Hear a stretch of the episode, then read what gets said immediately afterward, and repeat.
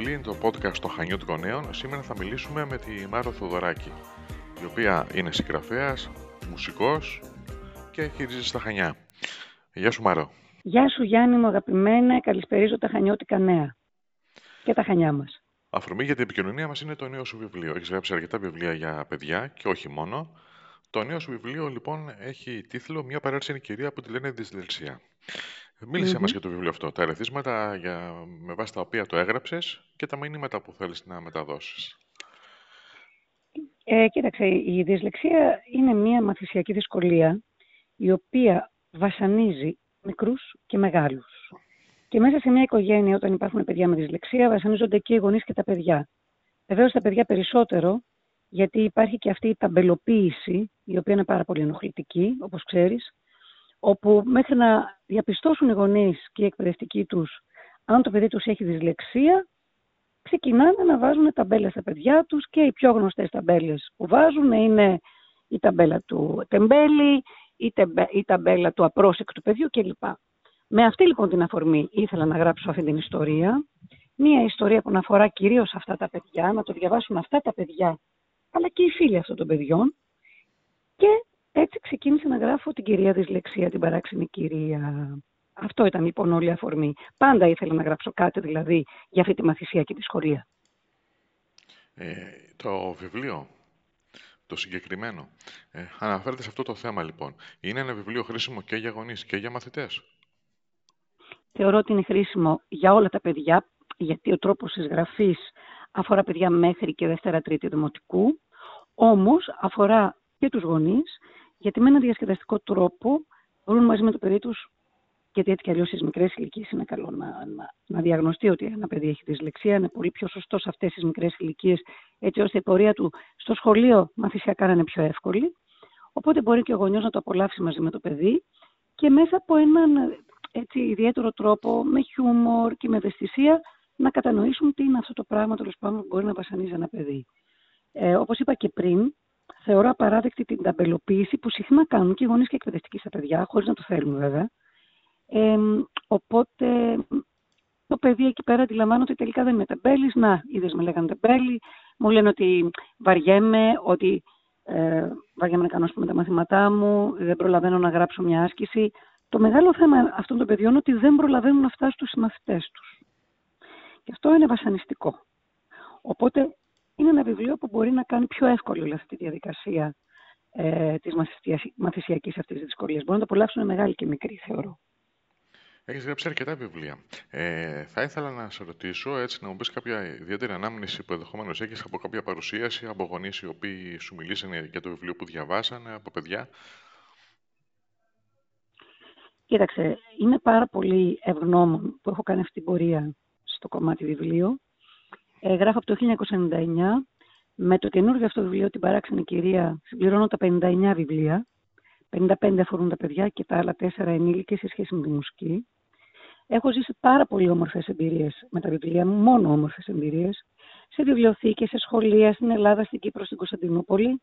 Βραβεύτηκα προσφάτως στην Κωνσταντινούπολη για τα βιβλία μου.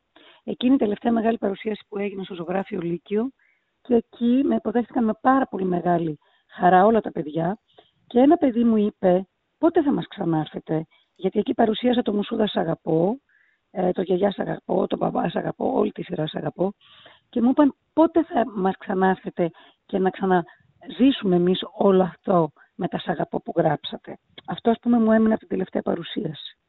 Ένα άλλο που μου έχει μείνει στα Χανιά όταν κάναμε την παρουσίαση στον κήπο με τον φίλο μου τον Βασίλη το Σταθάκη, ε, που εκεί είχα παρουσιάσει την όμορφη πόλη ένα βιβλίο το οποίο μιλάει για τα Χανιά. Πήρα δηλαδή το τραγούδι του θείου μου του Μίκη και του πατέρα μου του Γιάννη και το έκανα παραμύθι και το παρουσιάσαμε εκεί. Για να αναφερθώ και στα υπέροχα Χανιά μας βέβαια. Είναι μια, η παρουσίαση αυτή είχα πάρει πάρα πολύ αγάπη από τους Χανιώτες και ήρθε ένας ηλικιωμένος κύριος ο οποίος μου είπε «Ξέρετε κυρία Θεοδωράκη μου τι μεγάλη συγκίνηση έχω αυτή τη στιγμή που ζω το βιβλίο αυτό το παιδικό με εσάς και με το εγγόνι μου εκτός του ότι υπήρξα φίλος του πατέρα σας, ε, βλέπω την, την, τα χανιά μας, την όμορφη πόλη με διαφορετικό τρόπο. Με άλλο βλέμαι, με άλλο μάτι μέσα από αυτή την παρουσίαση. Οπότε και αυτό το κρατώ σαν μια πολύ καλή ανάμνηση. Τώρα, αν ξεκινήσω Γιάννη και, σου, και αναμετρήσω όλα αυτά που μου έχουν πει σε παρουσιάσεις, νομίζω ότι θέλουμε πολλές εκπομπές μαζί. Πώς είναι να είσαι η ενυψιά του Μίκη και η κόρη του Γιάννη; Του Γιάννη που μας έχει χαρίσει βέβαια εξαιρετικούς στίχους, εξαιρετικά τραγούδια για τα Χανιά. Είναι ευλογία και αυτό το αντιλαμβάνεται κανείς μεγαλώνοντας. Γιατί όταν είσαι μικρό παιδί, OK, okay, ξέρεις ότι οι γονείς σου έχουν ένα πρόσημο και τα λοιπά, οι ρίζες τέλος πάντων, αλλά όσο μεγαλώνεις αντιλαμβάνεσαι καλύτερα γιατί ωριμάζεις και μπαίνεις και σε κάποια μονοπάτια που πιθανόν έχουν περπατήσει και εκείνοι, όπως είναι η μουσική, η συγγραφή, η ποίηση κλπ. Κοίταξε, το, το να μεγαλώνει κανείς αυτήν την οικογένεια και να έχεις και μπαμπά το Γιάννη, ας πούμε, ο οποίος ήταν πολύ ευαίσθητος ποιητής και δημοσιογράφος και ευαίσθητος σαν άνθρωπος κυρίως και σαν πατέρας, είναι ξεχωριστό, είναι μοναδικό. Τυχεροί δηλαδή εμείς που ήμασταν παιδιά του και τυχεροί γιατί μέσα από εκείνον αγαπήσαμε την Κρήτη, αγαπήσαμε το Γαλατά, τα παιδικά μας καλοκαίρια, τα Χανιά, με τα οποία πάντα επιμένω και θέλω να έχω σύνδεση, όπως ξέρεις. Είναι το δεύτερο μου σπίτι στην πραγματικότητα, γιατί μπορεί να μην γεννήθηκα εκεί, να μην μεγάλωσα, αλλά ήταν τόσο ατέλειωτα αυτά τα καλοκαίρια που είναι σαν μεγάλωσα. Και Τώρα το Μίκη έχει μιλήσει όλη η Ελλάδα. Οπότε, ναι, προφανώς και είναι, είμαι ευγνώμων και για τη ρίζα αυτή. Ξέρεις, ό, όλη τη ρίζα. Παππούς Γιώργος, Θεοδωράκηδε, όλοι. Καταλαβαίνεις. Να κάνω μια τελευταία ερώτηση, δεδομένου ότι είσαι υποψήφια δημοτικής με τον Κώστα Μπακογιάννη στην Αθήνα, στο Δημοθηναίων.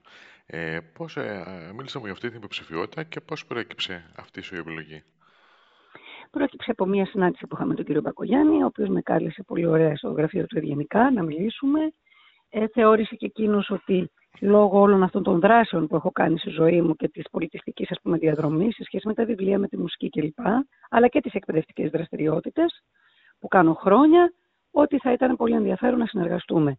Έτσι λοιπόν βρήκα και εγώ αυτή τη συνεργασία και τη συμπόρευση, γιατί μόνο αν συμπορευτείς μπορείς να κάνεις πράγματα, μόνο αν λειτουργήσει το εμείς όπως γνωρίζεις, γιατί η τοπική αυτοδιοίκηση θέλει το εμείς. Γενικά θεωρώ ότι για να μπορέσεις να κάνεις πράγματα ωφέλιμα για τον τόπο σου πρέπει να δουλεύει με το εμείς. Το ενδιαφέρον είναι ότι σε αυτό το συνδυασμό, στο Αθήνα Ψηλά, ο Κώστας Μπακογιάννης έχει καλέσει ανθρώπους από διάφορες ιδιότητες και ειδικότητες, ανεξαρτήτως παρα, παρατάξεων και χρώματος. Και όπως και συχνά λέει και εκείνος, το πεζοδρόμιο δεν έχει χρώμα και ε, για μένα ισχύει αυτό. Οπότε όλα αυτά που έχω κάνει στη ζωή μου μέχρι τώρα, θέλω και εύχομαι να μπορέσω να τα μοιραστώ με την πόλη αυτή που λέγεται Αθήνα. Είναι μια υπέροχη πόλη, η οποία αλλάζει, αλλά δεν αλλάζει από τη μια μέρα στην άλλη, Γιάννη μου. Και το ξέρεις πολύ καλά. Ότι μια πόλη για να αλλάξει θέλει πάρα πολύ δουλειά. Θέλει πολύ προσπάθεια, θέλει αγάπη, θέλει φροντίδα, θέλει πάθος και θέλει και χρόνο. Και το εμείς. Είπα να το προσπαθήσω και εύχομαι να πάει πολύ καλά και αυτό. Ευχαριστώ πάρα πολύ. Εγώ σας ευχαριστώ. Καλή συνέχεια στα όμορφα Χανιά μας. Να είστε καλά. Στα ναι. Να είστε καλά. Ευχαριστούμε. Γεια χαρά.